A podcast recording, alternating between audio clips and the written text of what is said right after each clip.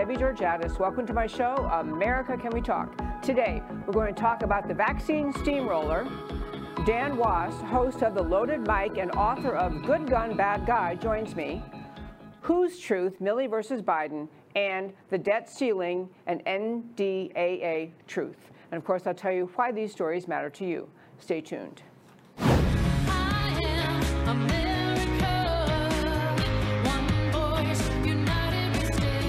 Debbie Georgatos, host of America Can We Talk, is an author, attorney, and political analyst whose mission is to inspire the American political conversation about preserving liberty in the best country on earth. America Can We Talk is sponsored by GC Works, a Dallas based company performing advanced technology research in the oil and gas industry. Hello again and welcome to America Can We Talk and to today's First Five. I'm Debbie Georgatos. Before I get to the topic of my First Five, I wanted to tell all of our listeners you listen to the show uh, at this studio for two years, and every day, or almost every day, you hear me thank, I always call Matt the Wonderful, Matt Stoker, my producer, who's done a fabulous job producing this show. Literally, whether I'm doing it from California, doing it on vacation, changing things last minute, sending clips last minute, texting him during the show, can you please come in here and do this or that? He's just been a stellar producer, and I wanted to give uh, thanks to him and also let you know that he has he is moving on to a new job. He's taken a new job in a different studio, so this is the last normal show day you'll hear from him. I will tell you that I considered organizing a protest outside the studio, like getting all my listeners to show up and wave signs and say, don't quit, but, um, and I, or kidnapping him, but both things did not seem appropriate. So I want to make sure to tell you, our listeners, if you are listening in a way that you can make a comment, you should thank Matt Stoker for making the show so great. I'm sure our studio will find another wonderful producer to take over the show. Uh, but for right now, I just want to say a big thanks to Matt Stoker. Okay, Gwen, my real first five today has to do with uh, the vaccine steamroller. And I did a bunch of uh, coverage on Monday related to the vaccine and the astonishing push to force people to take the vaccine in light of all sorts of information for COVID, and so in light of, uh, despite all sorts of information about otherwise effective treatments, uh, the survivability of virtually everyone who gets COVID, uh, blocking early treatments, and uh, and forcing people toward the uh, hospitalization route, which pretty much leads to the uh, ventilator route, which leads to death, or waiting for the vaccine. New things have happened even since then. I just want to quickly mention them because I do, as if you listen to my show very often, you know, I've had doctors on the show talking about the idea that this vaccine, COVID-19 vaccine, even according to the CDC's own data, their own data, which doctors are required, they don't always do it, but they're required to report adverse uh, events in response to vaccines, whether it's deaths, uh, disabilities, injuries, things that the, the damage and harm vaccines cause.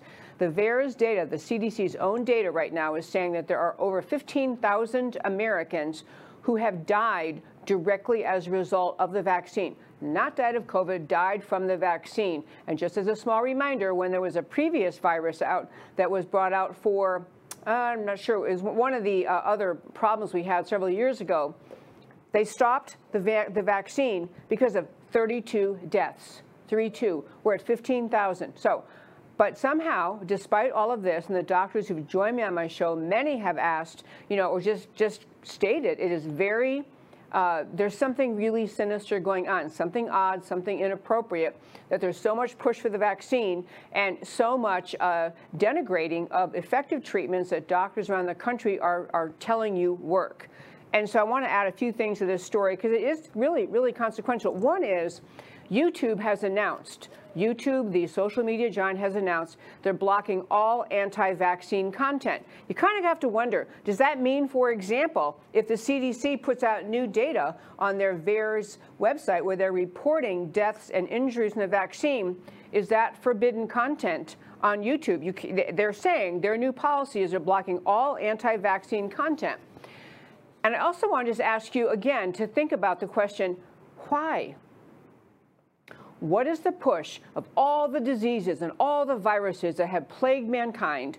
What is the reason on this one? Not only the American government, but governments around the world, and especially leftist thinkers in America, leftist government officials, are so pardon the expression, hell bent on pushing the vaccine on Americans, especially those who've had have already had COVID. And doctors will say if you've had COVID, the worst thing you can do for your health is to get the vaccine. And yet, those pushing the vaccine are not even exempting from uh, their push those who've had COVID. So that's one thing that happened. That, that YouTube has announced that. I also want to mention the most astonishing, and I'm talking about this, is steamrolling of America about this vaccine over the weekend, you know, we've been talking about this it's just lunatic level spending bill the Democrats have come up with. We'll be talking about it later on the end of the show, but this lunatic level $3.5 trillion um, bill, spending bill the Democrats are pushing in Washington, which is on top of the $1.5 trillion infrastructure bill also full of pork and social spending and government expansion and socialist policies. But the 3.5 trillion one that's now really in doubt because the Democrats are discovering pushback. Over the weekend, Nancy Pelosi added something to that 3.5 trillion dollar bill, which was a large penalty. This is coming from OSHA, Occupational and Safety Health Administration, coming from OSHA, a large penalty attached to employers who have over 100 employees and who refuse to put a vaccine mandate in place for their own employees. Remember, Biden said this that all employees of companies, all companies with 100 or more employees must require the vaccine. And now this is Nancy Pelosi sticking this in to the to the uh, $3.5 trillion spending bill and fines ranging from 70,000 to 700,000 will be imposed on employers for not forcing the vaccine on their uh, on their employees. I, I, mean, simple steamrolling. I could run through other examples of companies discovering that their employees don't like it, they're willing to quit. Uh, we talked about the Navy SEALs announcing they weren't going to uh, comply with the vaccine mandate. They were not going to be part of the effort to be that have the vaccine pushed, even if that meant they couldn't uh, deploy abroad. We also have the United Airlines. Uh, United Airlines has been willing to impose a vaccine mandate. They are near, now facing the termination of or uh, resignation of up to of almost 600 employees. Massachusetts, you had the uh, state troopers had resignations en masse. Teachers have had resignations en masse. Around the country, you're finding people who are saying in a variety of ways, I'm not going to be forced to get the vaccine. I love this spirit because to me, as I've mentioned many times on this show, I have had many, many qualified actual epidemiologists, actual doctors who treat patients who've had COVID come on my show, describe what they found to be effective, describe what they are, why they're concerned about the vaccine, especially for children. Uh, and, and yet you see the push for the vaccine for children, despite that all the uh, tests, uh, the indications from the uh, studies that have been done, kids don't need the vaccine because they don't get COVID. And if they do catch COVID, they, they recover very quickly. I mean, the kids have basically, according to the doctor in my show two or three weeks ago, uh, Dr. Angelina Farella out of the Houston area said children have basically a 0% chance of dying from COVID. And yet we're going to force this deadly vaccine on them. Simply unbelievable. But I want to close the first five by saying this. I have dozens of friends who've taken the vaccine. I have dozens of friends who've not taken the COVID vaccine. I know people who believe in the COVID vaccine for a variety of reasons and they want to take it and they chose to take it. I know people who don't want to take it because they have read information that causes them to be alarmed. I do not want to be an alarmist myself as to people who have had the vaccine. If you've had the vaccine, I would do some reading because there is information out there what you might do to protect yourself uh, if you've had the vaccine. But the majority of people, to be fair about the vaccine, the majority of people who receive the COVID 19 vaccine, any of the three choices being given out by the three pharmaceutical companies in America, the majority do not die. The majority do not get sick. The majority do not get some long term, at least they presently are not suffering from any known long term impact from the vaccine. I don't want to be an alarmist myself. I do think the American people, though, are entitled to truth. They're entitled to have an explanation out of the CDC, the NIH, the FDA about why these vaccines are being pushed so harshly. What happened to healthcare freedom in America? Why aren't these uh, government entities addressing the astonishing uh, death rate flowing uh, from the out, out, available to the public to read out of the VAERS data? Why aren't these officials talking about the, what they now have to be aware of, which is the thousands of doctors in America who are advising that many treatments are effective in treating COVID and should be used by doctors in the early phases when patients first are diagnosed with COVID?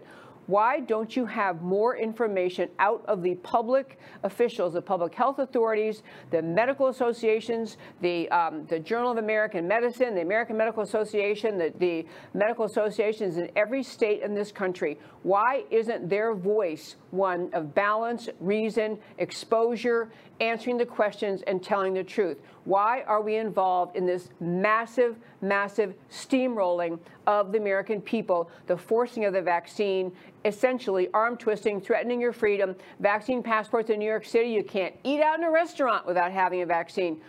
Why is all, has all of this vaccine mania captured so many in America, and why don't the people of America have the right to hear answers from, to get answers from, to get explanations from the government, not just a brushing aside, back of the hand, don't worry, don't listen to those opponents of vaccines, we got it covered. Not that kind of answer. I mean, real answers, real answers out of Dr. Fauci, NIH, CDC, FDA, the medical associations at every level in this country. Why don't they have to take and have some accountability for the data that millions of Americans are reading? And why don't they back off on this massive mandate for the vaccine? Mandate vaccine hysteria is unjustified by the facts that we all now know. But I don't want to be alarming to people who've had the vaccine. And I do urge you to remember that the majority of people, the vast majority of people who take the vaccine, do not have any permanent at least presently known permanent reaction to it. I would urge people to read more from the doctors who are talking about potential long-term implications of the vaccine and what you might do to protect yourself. And that, my very fine friends, is today's first five. I start this show. I told you at the very beginning of the show we have a guest joining us. He is uh, not in studio, but he's going to be on Skype in just a moment. Uh, Daniel Wos. He is the host of a. Um, he's a Second Amendment advocate, which you got to love that. Um, he is the host of a show called The Loaded Mic. Really great play on words, and he's the author of the book Good Gun, Bad Guy. Good gun, bad guy. We've had him on the show a couple times in the past. Before we bring him on, I want to show, I sent to Matt the Wonderful um, a short, uh, this is from his website, this is what Ted Nugent had to say about Daniel Dan Wos's book. Just a word to the wise who seek to be wiser. Dan Wos truly gets it in his book, Good Gun, Bad Guy 2, should be required reading for all freedom lovers and Second Amendment warriors. Great stuff. None other than Ted Nugent. So I thought that was a great plug for his book. And please let me welcome, we have joining us right now. Hi there. Hi, Dan. Hey, Debbie, so great to be back on your show, and thanks for showing that uh, that endorsement by Ted Nugent. That was a that was a blast to get that. That was really special.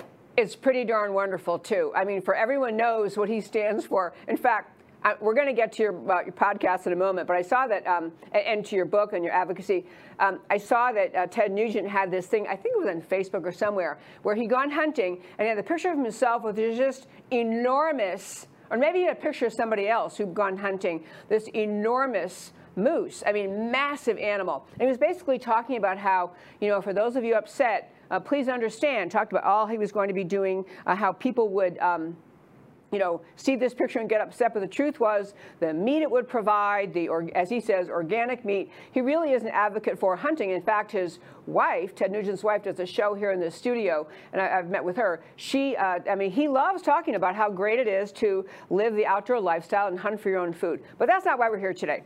So I, am glad you got to uh, get that endorsement from him. So I want to start with, uh, I know you you talk about Second Amendment issues of all kinds. One thing I know, and I'm going to talk later in my, show about the NDM, the National Defense Authorization Act, the NDAA, but there was a provision in that act that was talking about, that passed the House, but not the Senate yet, but passed the House, that was talking about a red flag provision for gun confiscation that would that would apply to people in the U.S. military, and a lot of people are upset about that. So, can you describe what that issue is? Yeah, it's it's Section 529 of HR 4350, and what it does is it it it, it basically talks about um, a way for the federal government to implement gun confiscation orders or red flag laws on military people for a number of different reasons. They they seem to want this leverage over the military, uh, and, and it's and it's really disturbing because if anybody knows anything about red flag laws, we, you know what it really is is is uh, is confiscation of guns without due process. And there was a man named Gary Willis in Maryland who who had a, a red flag law enacted on him and this is where you know you, you can be accused of being a, a, a risk to society or whatever and a judge can sign uh, sign an order to send cops over to your house take your guns based purely on nothing but an a, assumption or nothing but an accusation um, and oftentimes the people who can make these accusations can go anonymous so it, it's just really another way and there i think there are about 18 uh, states that that have red flag laws. To do this on a federal level would be would be and by the way, Gary Willis in Maryland ended up getting killed that day that that red flag law was enacted on him. He the the cops were banging on his door at five in the morning. He went to the door with a gun because what would you do if somebody banging your knocking your door down at five in the morning? And there was some sort of scuffle at the door, and Gary Willis ended up dead. Um, this is not okay. This is this is a violation of Second, Fourth, Fifth Amendments. This is a terrible way to treat American citizens when when the federal government has this, or even the state government has this type of leverage. So, federal government, Joe Biden's uh, administration would love to be able to do this now to military, ex-military, retired military, for for a number of reasons.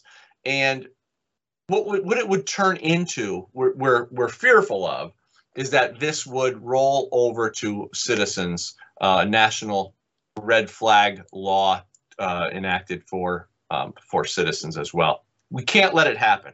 Uh, luckily, groups like Gun Owners of America are fighting against this. I, so. I want to jump in and talk about red flag laws because you're right that at, Uh, you could you could just see this being used if it were to pass the Senate and be signed as as a kind of a, a broad legitimization of the idea from the federal level. And then once that's okay, and, and you know Congress right. says okay, then states will do it. But I want to hone in on so the purpose of red flag laws, the reason that this whole movement got started for red flag laws was the idea that if you were concerned about someone who had a gun and you thought they were violent, you thought they're perhaps mentally ill you would, under red flag laws, you'd be able to go to court, and before the person uh, whom you are accusing ha ever has a chance to defend themselves, you've convinced a judge, based on whatever criteria written into the state law, that the police should seize their guns first. The advocates say, well, it's just an emergency measure. Uh, we just want to make sure we have a way to getting guns out of people's hands who are dangerous. So what's your answer? Why isn't that the right answer to get guns out of dangerous people's hands?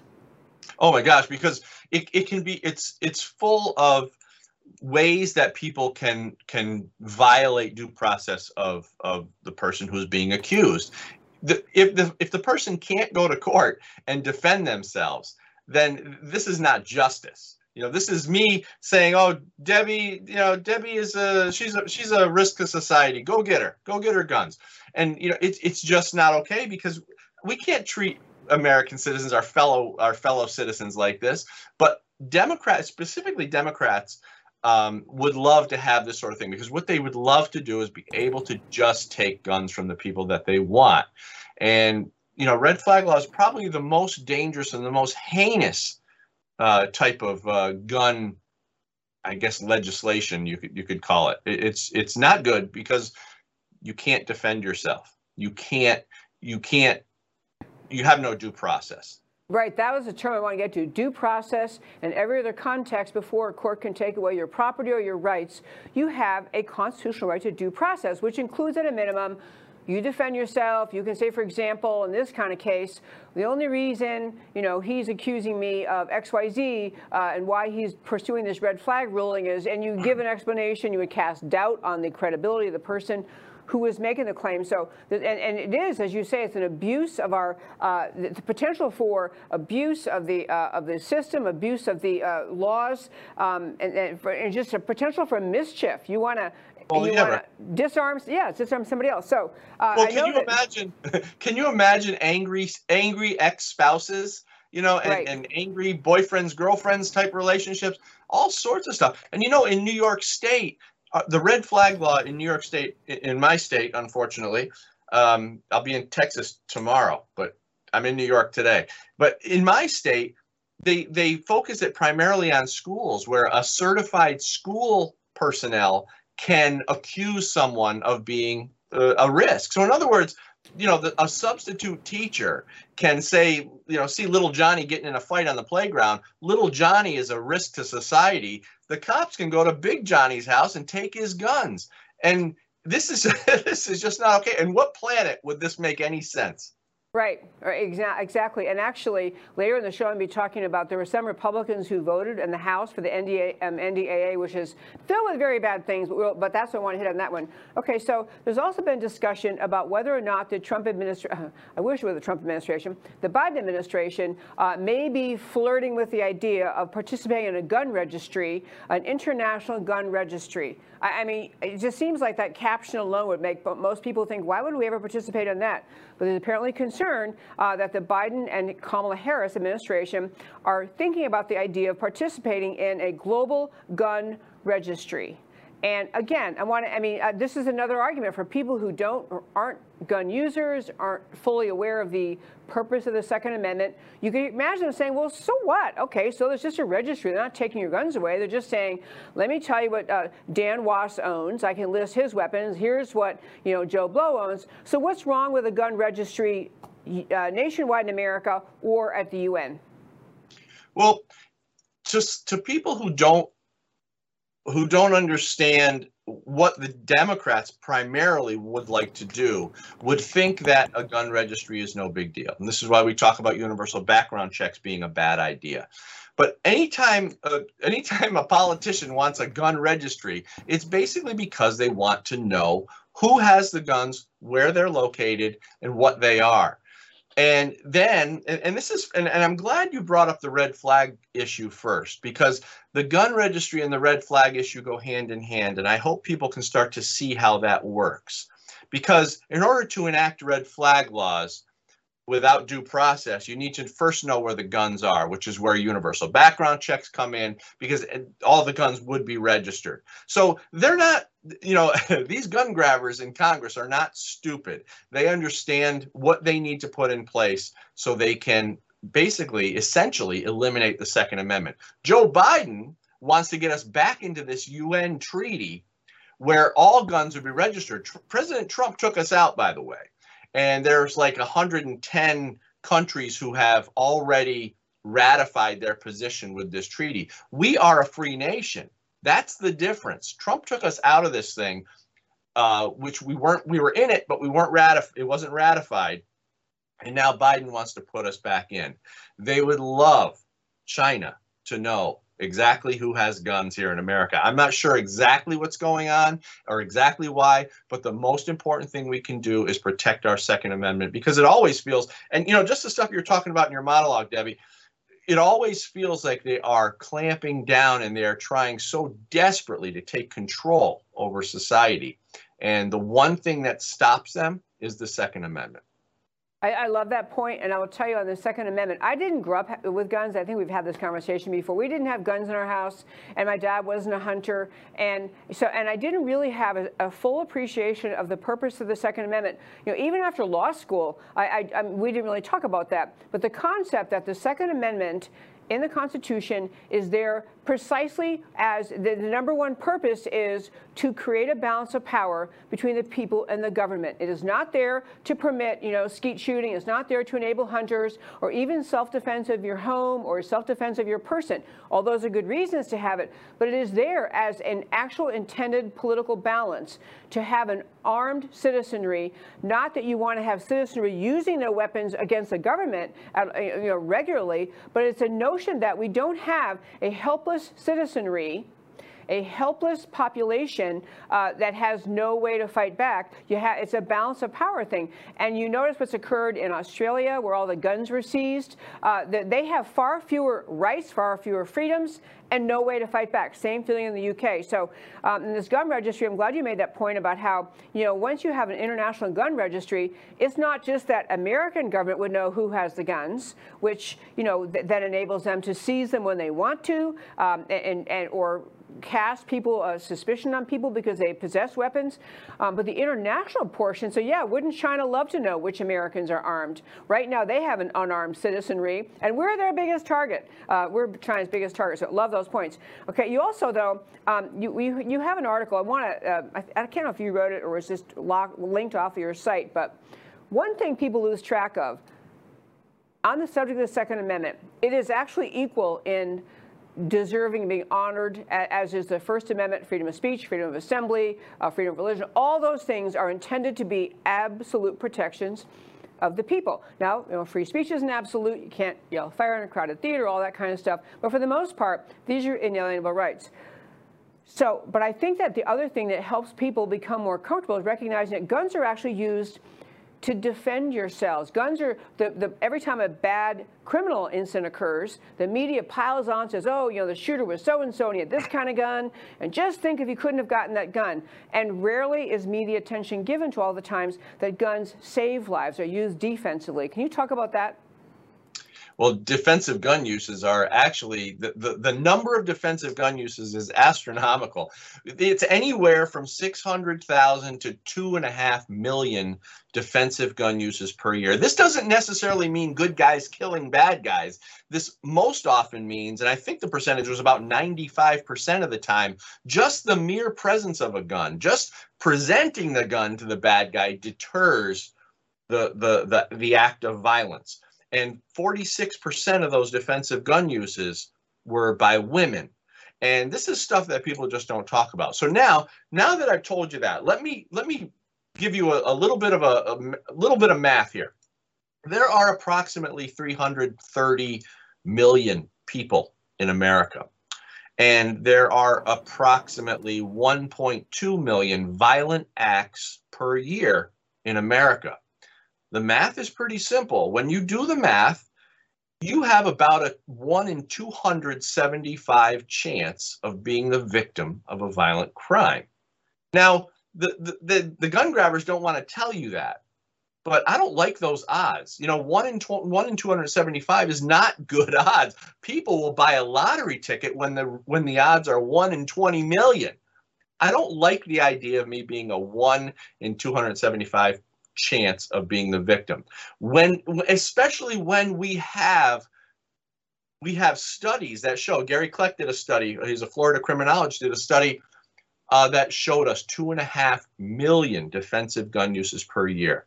Um, there, there, it's a net positive for self-defense when it comes to gun ownership. Okay, did you just say uh, I don't know about that study. I'd love to see that study, be able to, or uh, what you just mentioned, and be able to talk about it on my show. And I love your point, though, about defensive gun uses doesn't mean that you shoot and harm or kill right. a perpetrator. It just means you show the gun. And they say, uh, actually, you know, never mind. Yeah, you can keep your purse after all. Uh, you, or, you know, never mind. We'll go to somebody else's house. I mean, you to just deter the criminal and therefore reduce crime is a fabulous reason all by yourself to own a gun. And I love your point. Tell me the women what percent of, these incidents involve women? Forty-six percent, and this is a this was a study by Gary Kleck, K L E C K, and he's a Florida criminologist. He did this study, and and it was it was conducted through interviews and all sorts of ways. Um, two and a half million defensive gun uses per year. And and the interesting thing about this study is the CDC did a similar study so here's where the gun grabbers go, go, they get twisted. They go cross-eyed when they hear this. The CDC did a similar study and they came up with 2.46 million defensive gun uses. Essentially the same number. So they tried debunking the Gary Kleck two and a half million defensive gun use study. But then the C and, and this and in the process, the CDC withheld their results for a long time yeah. Uh, and then they had to finally release it. So Didn't it was come it, out the way they planned. Sorry. Exactly. Yeah. Yeah. Okay, one more thing that people who are, uh, you know, either concerned about guns or maybe they're strongly um, uh, advocates of somehow getting to more gun safety, they say, well, why don't we at least have a waiting period before you buy a gun? That was another piece. They say, well, you know, why don't we have a waiting period? What's wrong with that? You're still going to get a gun, but we have a waiting period in place before you can buy one. What's wrong with that idea? Mm, yeah, sounds sounds real simple, right? Sounds real nice, and you know, why shouldn't we? Um, here's why. Carol Bowne was a woman in New Jersey. She was abused. She was in an abusive relationship. This is just one of thousands of examples. And she she she applied for her concealed carry permit in Jersey. And it was she had to wait 30 days to to get her get her license. Now she had already made uh, calls to the to the police. She had restraining orders and all sorts of stuff. Well, it was 43 days after she applied. Um, she was stabbed to death by the by the by the guy who she was initially fearing. Um, this is why we don't want waiting periods. There's no reason for a waiting period. FBI, you can do a, a, a background check at a gun shop in five minutes. There's no reason for you know for a 30 day waiting period. In New York, you get your you get your uh, initial gun you know carry permit, and then you have to wait a year as a probation period. Um, so essentially, you're put on hold for a year before you can exercise your God-given Second Amendment right. This is this is unbelievable that we even have to talk about this stuff because the Second Amendment is very clear to me, says shall not be infringed. I see any waiting period as not only an infringement, but in some cases a death sentence. I love that point. And the other point that I make to people, because I do have dear friends Okay, I have friends who are Democrats and liberals. I still like them, but they uh, will say, well, you know, all these laws are trying to do is prevent guns from getting the hands of criminals. So, you know, why why can't we do this, even if a gun owner or a potential gun owner is inconvenienced? Because after all, you're going to prevent getting hands guns in the hands of criminals. And but the point of, and I love to have you rail on this, but I mean, criminals. That's the whole reason we have a problem. Criminals don't buy guns over the counter at the store and apply for the 30-day waiting period. They don't they don't they don't get their guns that way, and so the only ones you're really hurting are the law-abiding ones who want guns to protect themselves. Is that accurate? Oh, you, you nailed it. Because the idea of being a criminal is that you don't obey laws. now, now let's let's take this scenario. How many killers, people who are willing to take a life, how many of these people would be deterred by uh, oh, I don't know, a magazine capacity restriction or a gun permit or a restricted area like a gun-free zone. Do you do we really honestly think if we can think about this from a logical perspective, even the the, the fearful anti-gunners, think about this for a minute. How many of these killers are actually going to obey these silly, ridiculous laws? These laws, Debbie, are designed for us. They're designed for law abiding conservatives, people who want America to be the way America should be. And if you'll notice, it's always the anti American politicians who are trying to disarm us. Now, they don't go into Chicago or Detroit or, you know, Washington, D.C., you know, and, and try to confiscate guns you know it's it's it's such a hypocritical idea when they they use they stand on the graves of dead children and and people who die so they can push for more gun restrictions on us the law-abiding citizens because we're the opposition we real americans right. are the opposition I love that, real Americans. Okay, I'd love to have you tell, I know you have a show called The Loaded Mic. I'd love to have you talk about, to our listeners, just tell people how to find it, uh, you know, what the website is and what kinds of issues you talk about in your show. Okay, well, it's loadedmic.com and mic like microphone, uh, loadedmic.com. And it's, it, it, it's kind of a, it kind of started as an accident. We we we're on a couple different networks, and uh, we have a blast with this show. the The first segment of the show is usually Second Amendment related stuff because we're really passionate about Second Amendment at the Loaded Mic. And the second, the the rest of the show, it's an hour long show and it airs every week. Um, the rest of it is topics of the day, stuff like you were talking about in, in your monologue. Um, what's going on in our in our country? What's the stuff that we need to be concerned with? Uh, it's a, lot of laughs. My my co-host John Chiara and my son Danny Wos Jr. produces the show, and um, it, it's just a, it's a lot of fun. Second Amendment related primarily, but but we get into the news of the day, and that's loadedmic.com. And can you watch it live on your website? Uh, no, we don't stream it live right now, but you can go to YouTube and we we air it pretty much right after right after it's recorded. Okay, well, allow me to warn you, since I've been permanently banned from YouTube, don't talk about COVID treatments no. and don't talk about the 2020 election. You, those are the two things I got warned more. They finally, you, you, you're not allowed to talk about the actual outcome, the 2020 elections, or about COVID treatments, except if you're advocating for vaccines. Stay away from those. I'm happy for you. On YouTube, but theloadedmic.com. I urge our listeners to go. Obviously, Dan Wos, very well informed, advocate of Second Amendment and other issues. And I'm so glad you could join me. Thanks for joining me. Thanks so much, Debbie. Anytime. Great to see you. Okay, so plus he's from upstate New York, so you know where I'm from. So how bad could that be? Okay, I want to two other uh, things today. Uh, one is I want to talk about this uh, thing that happened. Uh, yeah, in fact, it's still ongoing today. Yesterday and today, I call those "Who's Truth?" Milley versus Biden. You likely know I'm going to assume you know that before the Senate Armed Services Committee yesterday and some testimony going on today, uh, Defense Secretary Lloyd Austin, as well as Joint Chiefs um, Staff, Joint Chiefs Chairman General Mark Milley, testified essentially before the Senate Armed Services Committee about what happened in Afghanistan. How could we have such a disastrous outcome? How could it be that we had such a ridiculous, unplanned, irrational withdrawal leading to the deaths of the 13 American um, soldiers who were killed during the, as a result of a, um, a terrorist suicide bomb um, outside the, the airport of Kabul? How do we have such a disastrous withdrawal? And there are still reports, of course, of over a thousand Americans on the ground still stuck in Afghanistan, couldn't get out.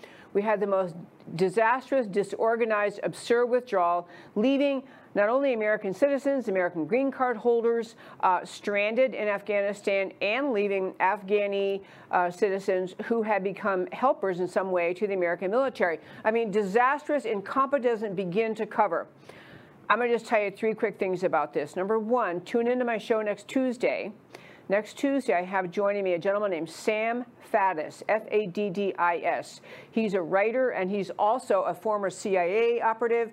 And he and his wife run an online magazine called And, A N D, And Commentary. And he's got a great piece out talking essentially about the, the and we're going to get more of what Milley had to say and Austin had to say uh, in, in the Senate yesterday. But what Faddis's point is, is that you can't really fully analyze what happened in Afghanistan and how ridiculously irresponsible and absurd our withdrawal is until you remind yourself about the relationship between the Biden administration and China. He's written a long article on and I urge you to read it. He's going to come join us next Tuesday to talk about that because all this is not just a, a, a you know a sterile siloed issue. How why didn't we plan our withdrawal better? What happened? Why did we leave so many people there? How many? Why, why do we have this horrific uh, death of our people who were on the ground there? It's a bigger issue, and it ties into the way that America has dealt with our foreign enemies, such as China. The unfortunate uh, fact that our, our current occupant of the presidency, as well as his adult son, um, have long ties to China and apparent, uh, apparent control by China in some context of them. Whether people say they are puppets of China, I don't know, but at the very least, that aspect, because China is now, you realize of, of all the embassies that did not close in Afghanistan after the Taliban took over Afghanistan, after we pulled out the two embassies remaining open, China and Russia. Why are they allowed to stay? Hmm, maybe they're because they're helping. In any case, but I want so back to yesterday. So we had um, this testimony before the Senate Armed Services Committee, and you had Joint Chiefs of Staff Chairman General Mark Milley again, as well as Defense Secretary Lloyd Austin, essentially saying, "What the heck happened?" Milley testified that he told he advised the, the occupant of the White House, he advised him that they should not entirely withdraw the troops. They should leave at least, to his number, 2,500 members of the military behind. Don't just pull everyone out at once like we did. So he, he urged leave 25 members of the military behind to keep peace, keep stability. So that contradicts directly what the occupant of the White House said, Joe Biden said, uh, in an interview with George Stephanopoulos, in which, let me just tell you the exact things. Here's what Stephanopoulos asked him um, to talking about life and death, national security. Stephanopoulos asked um, Biden directly, your top military advisors warned against withdrawing on this timeline. They wanted you to keep 2,500 troops. Answer Joe Biden, no, they didn't. That wasn't true. So this is a very direct conflict. Is Milley and, and, and you know Austin and, and the people saying they did advise, or is Biden telling the truth? And then you have, of course, the White House spokesperson, Jen Psaki, trying to say, well, you know, there's a lot of, I mean, she kind of said, you know, there are a lot of people giving him advice. You know, they're all not going to be on the same page. He has to listen to everyone. Some opinions conflicted. And after all, Biden is the, is the you know, he is our commander in chief, and he had to come up with an answer, a decision. He made his decision.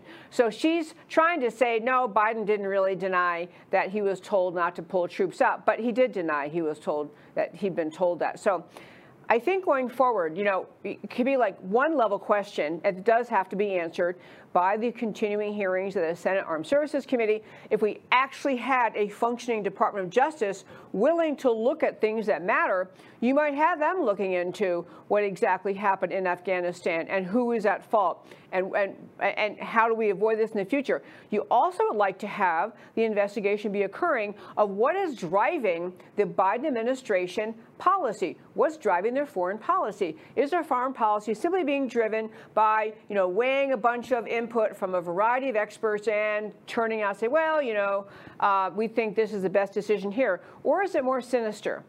Because most people watching the national scene, in fact, now I think it's it's over. It's a majority of Democrats are in agreement with Republicans that Biden isn't really sentient. He's not really mentally alert. Someone else is pulling the strings in Washington. Someone else is running the country. We don't know who it is, but it's not Joe Biden. Now he's showing up at work every day and you know putting on a suit and tie and uh, making appearances, but his mental capacity is not sufficient.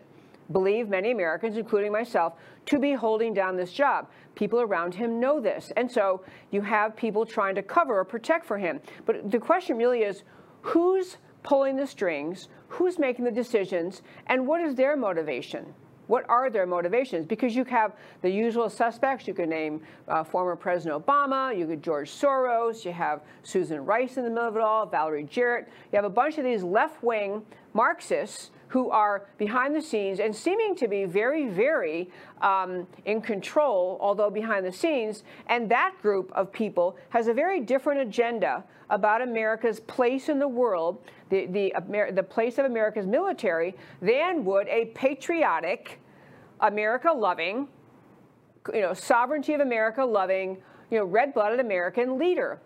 If you are a Marxist, and if you're part of the Marxist cabal that's taken over the left in the country, you don't want America to be America the great, America the strong, America the free. You don't want America to be the beacon of liberty. You want to diminish America in the eyes of the world. You want to diminish the importance of America as a force for good, as a force for leadership, as an example of how people can live in freedom. Because if you're a Marxist, you don't want the world thinking that people have the right to live in freedom, that people in America do live in freedom. This hurts your effort, your long term Marxist effort to change the world away from a world world with a single superpower of America, standing on our founding ideas, respecting the right of the individual to live in freedom. You don't want that idea sold to the world. And that idea includes a strong military, which has, since the end of World War II, been the premier military in the world capable of standing up against tyrants, standing up for freedom. This is not what you want when you're a Marxist, when you're a, Barack Obama leftist.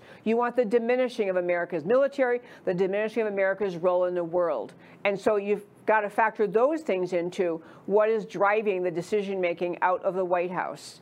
Very, very many, many tangles to go on this, many, many issues to uncover. But the idea that um, that uh, I, I dearly hope that there are enough leaders left in Washington on the right side of the aisle who are not going to let this entire Afghanistan debacle is even too gentle a word It was, it was a, an utter abandonment of our allies. It was an abandonment of the people who were serving America in Afghanistan, whether they were American citizens or Afghani citizens. It was an abandonment. It was an irresponsible departure. It led to the death, the horrific beheading deaths of, I don't even know how many people in Afghanistan. And the idea that we're just going to let this sweep under the rug, okay, well, bad call there, should have done something different, that's not good enough. When you stop and think about Donald Trump got impeached over a phone call, over a phone call to the leader of the Ukraine, pointing out clear wrongdoing that everyone knows happened because it was on national television happened, what Biden did in the Ukraine. Trump gets impeached over that, over a conversation and you have Biden presiding over the destruction of America's military, the just the infliction of the idiocy of critical race theory and social justice warrior mentality and agenda, replacing the role of the military, which is supposed to be to defend America.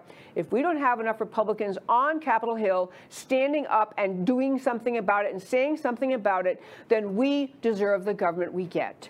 We, conservatives in America, whatever your political affiliation was, if you love America, if you love freedom, if you want America to be America the strong, America the great, America the free, we need to keep pressure on the people in Washington to get to the bottom of who ordered the Afghanistan withdrawal, who's really behind it, who's running the White House, who was on top of the decision, or, or who was giving input saying, you shouldn't be doing this.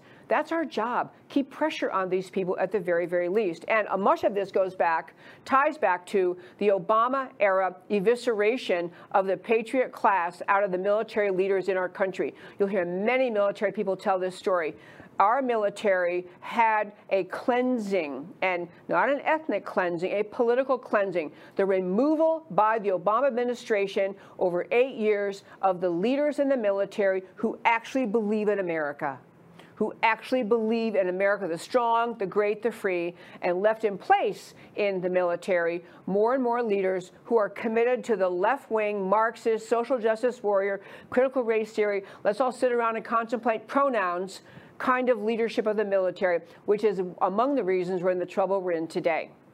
We're talking more about this next week with Sam Faddis, but I do want to hit one more topic today in our show, uh, and that is uh, the debt ceiling and NDAA votes. Okay, I was talking, as you know, at this uh, last segment, we were talking with our guest, uh, Daniel Wos, who is a, a, Second Amendment advocate and a basic, you know, Love America advocate.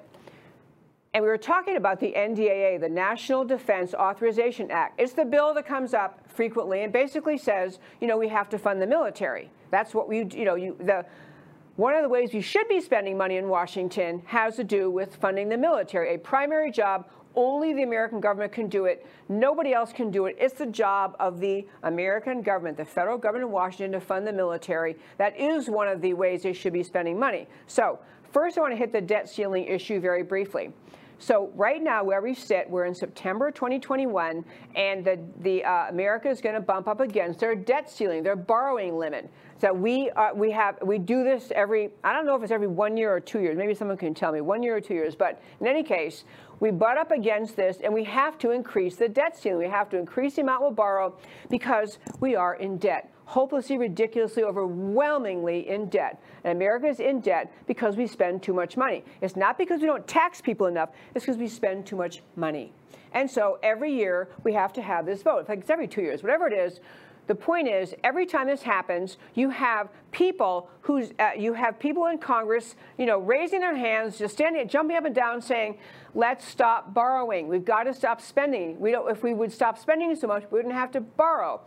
Well, now we have the unique situation in Washington where we have the Democrats holding the White House, holding a slim majority in the House, and holding a you know bare majority in the Senate, meaning they have to have the uh, the breaking of the uh, the tie of the Senate because it's a 50-50 setup right now. So they barely, barely have the Senate, and so you're seeing bravery out of some Republican leaders saying, you know what, this is our time. We're not going to increase the debt limit.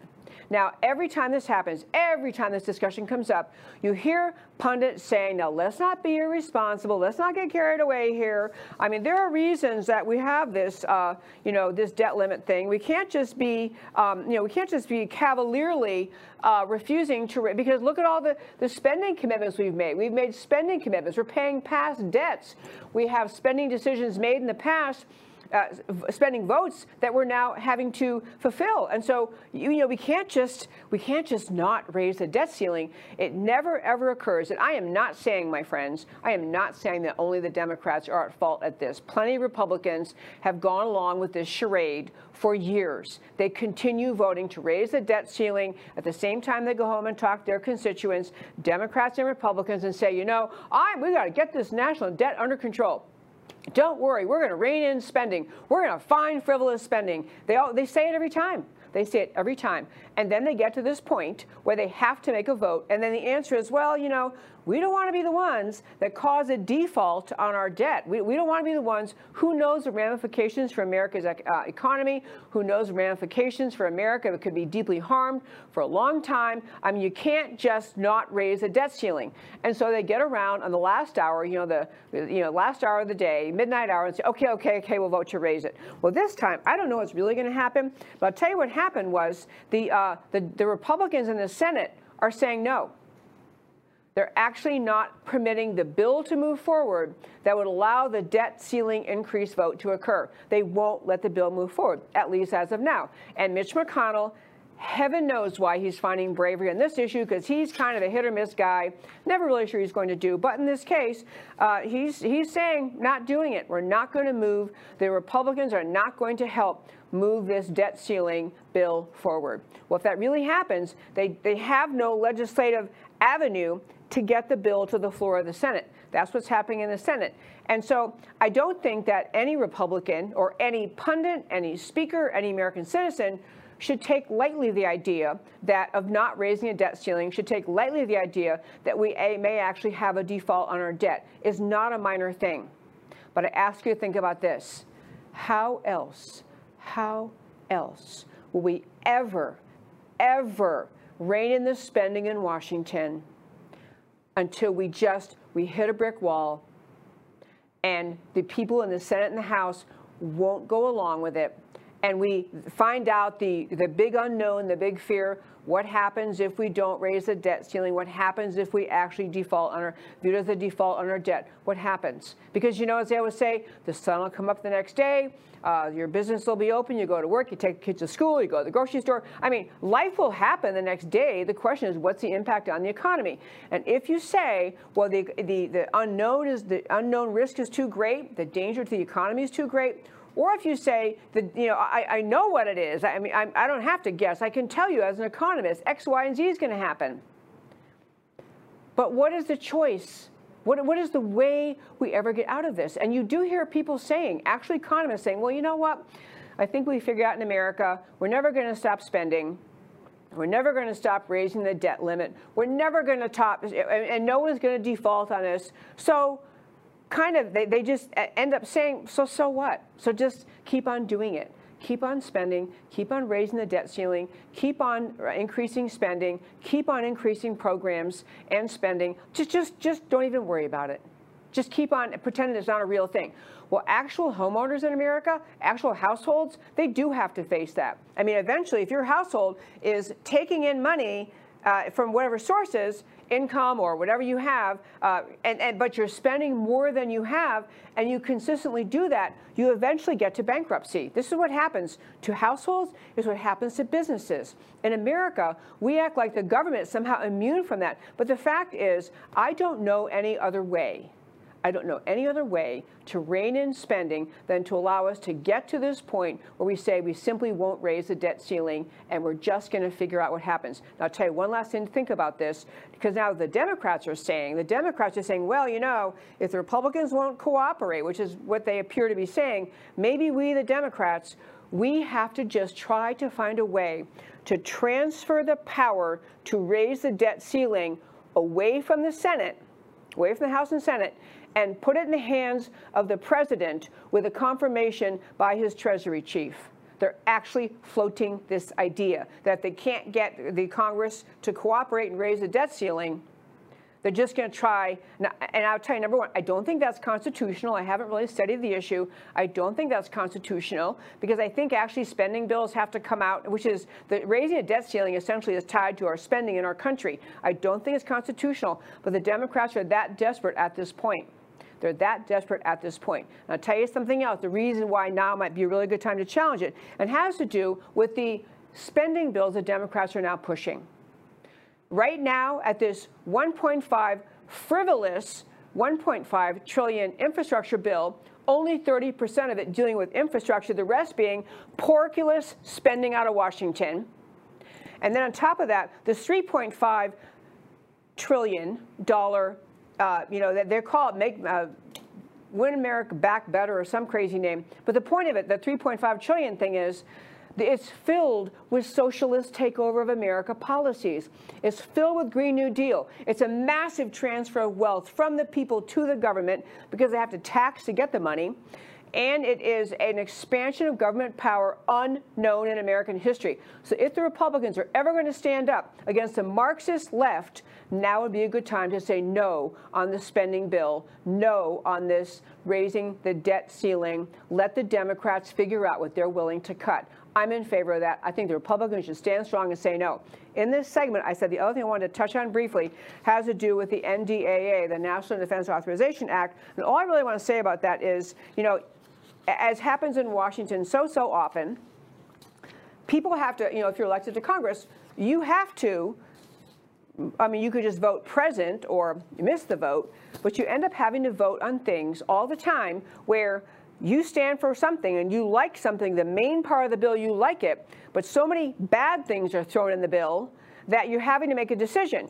As a Republican, do I vote for the NDAA, the National Defense? I mean, I'm a Republican, I'm in favor of national defense. But when the left throws all sorts of irrelevant garbage into the bill, irrelevant things, dangerous things, harmful to American things, what do you do as a Republican? Do you say, well, I still better vote for it because, you know, after all, I'm Republican, I have to vote for the NDAA? Or do you say, you know what? The things in this bill are bad enough. I won't vote to reauthorize the military. I won't vote to fund the military because of the bad things the Democrats put in this bill. That's exactly what happened in the U.S. House this week. The House did pass the NDAA authorization with numerous Republicans voting for it because I think Republicans like they just can't vote no on NDAA. But let me tell you some of the things in this bill. Now, it hasn't gone to the Senate, so, you know, we're still able to maybe stop some of this stuff. But if you didn't know, this bill has expanding the military draft to women. Obviously, no public debate, no notice to the American people, no hearings on how smart is this to start to draft women in America. At the very least, we need an involved American political conversation, not sneaked into an authorization bill. Institutes red flag laws against our troops which we were talking about earlier with our guest, Dan Wos, using the red flag laws against the military. Uh, enables Biden to label some troops, please listen to this, enables the president to label some troops, troops as extremists with no limits on that power. Just think who, whoever's really running the country, Biden and whoever's really running it, who they think are extremists. I don't know, like patriotic people who love America, patriotic people who think we ought to have a well-funded military. Those are extremists in the eyes of the left. So this bill included enabling Biden to label troops as extremists with no limits on their power, advances elements of the Green New Deal. The NDAA, the, the Democrats spend us into oblivion. Marxist mentality is putting Green New Deal junk in the ND, NDAA. Promotes forced veganism on forward deployed troops. All this, you know, replacing real meat with vegan stuff. I mean, just bizarreness promotes critical race theory and critical social justice initiatives in the military. So if you vote yes for this to fund the military, you're helping the military push their critical race theory and critical social justice things. Last one I'll say, advances the SOGI, sexual orientation and gender identity initiatives. That's what was in the NDAA. Republicans had to decide. It's a hard thing. I'm kind of with the Republicans who just said, you know what, at some point, this bill is so full of garbage you got to vote no and, and force a clean bill to go through that just funds the actual military and not the socialist, left wing, social experimentation agenda that the left is up to. I am out of time for today. I love doing this show. I love talking with you every single day. I do want to urge you, and go to my Why It Matters to you in a moment. I do want to urge you, if you haven't joined America Can We Talk, today's your day to do it. Tomorrow we have on our special members only show the most extraordinary guy. This is a guy from Peru, the country of Peru. If you didn't know, Peru was recently taken over by the communists. They have now communism is in control in Peru, and the communist election there was orchestrated by fill in the blank. Who do you think? China, communist China. This guy is here in America talking about the idea.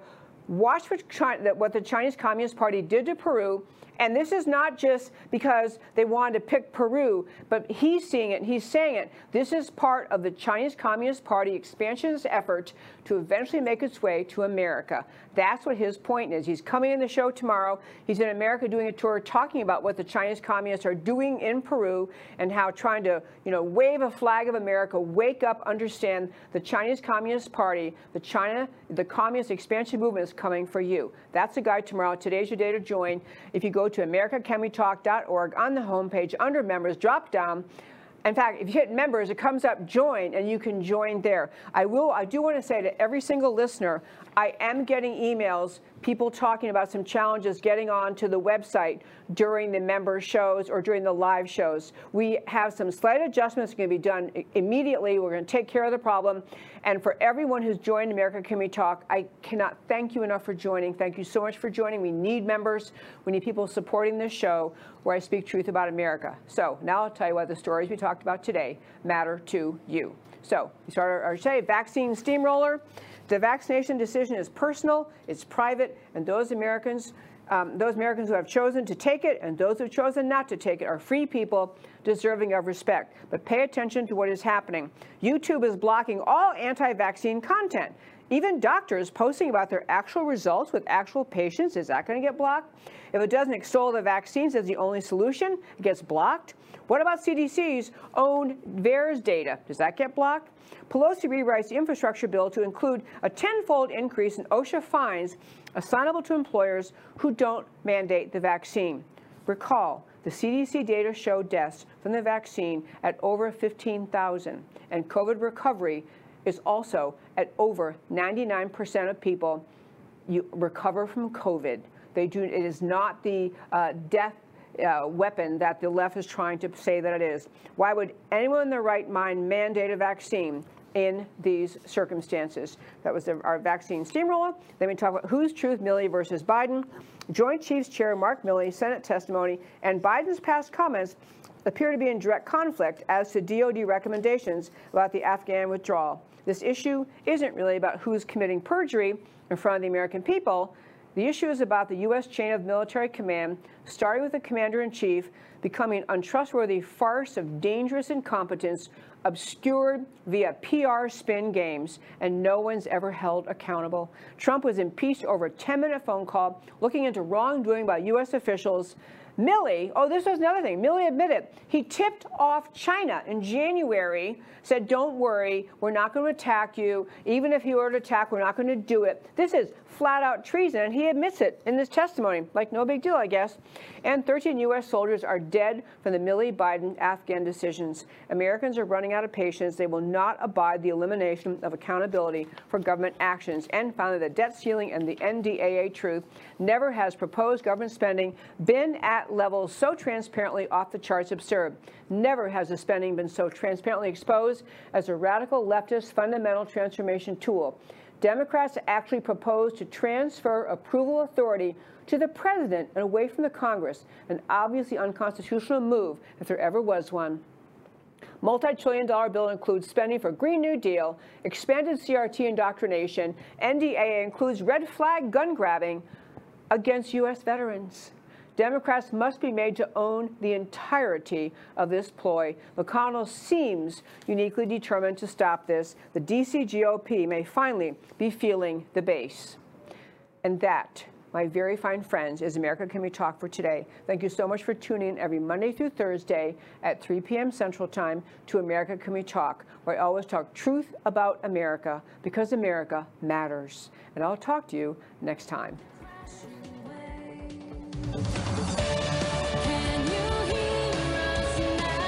America Can We Talk?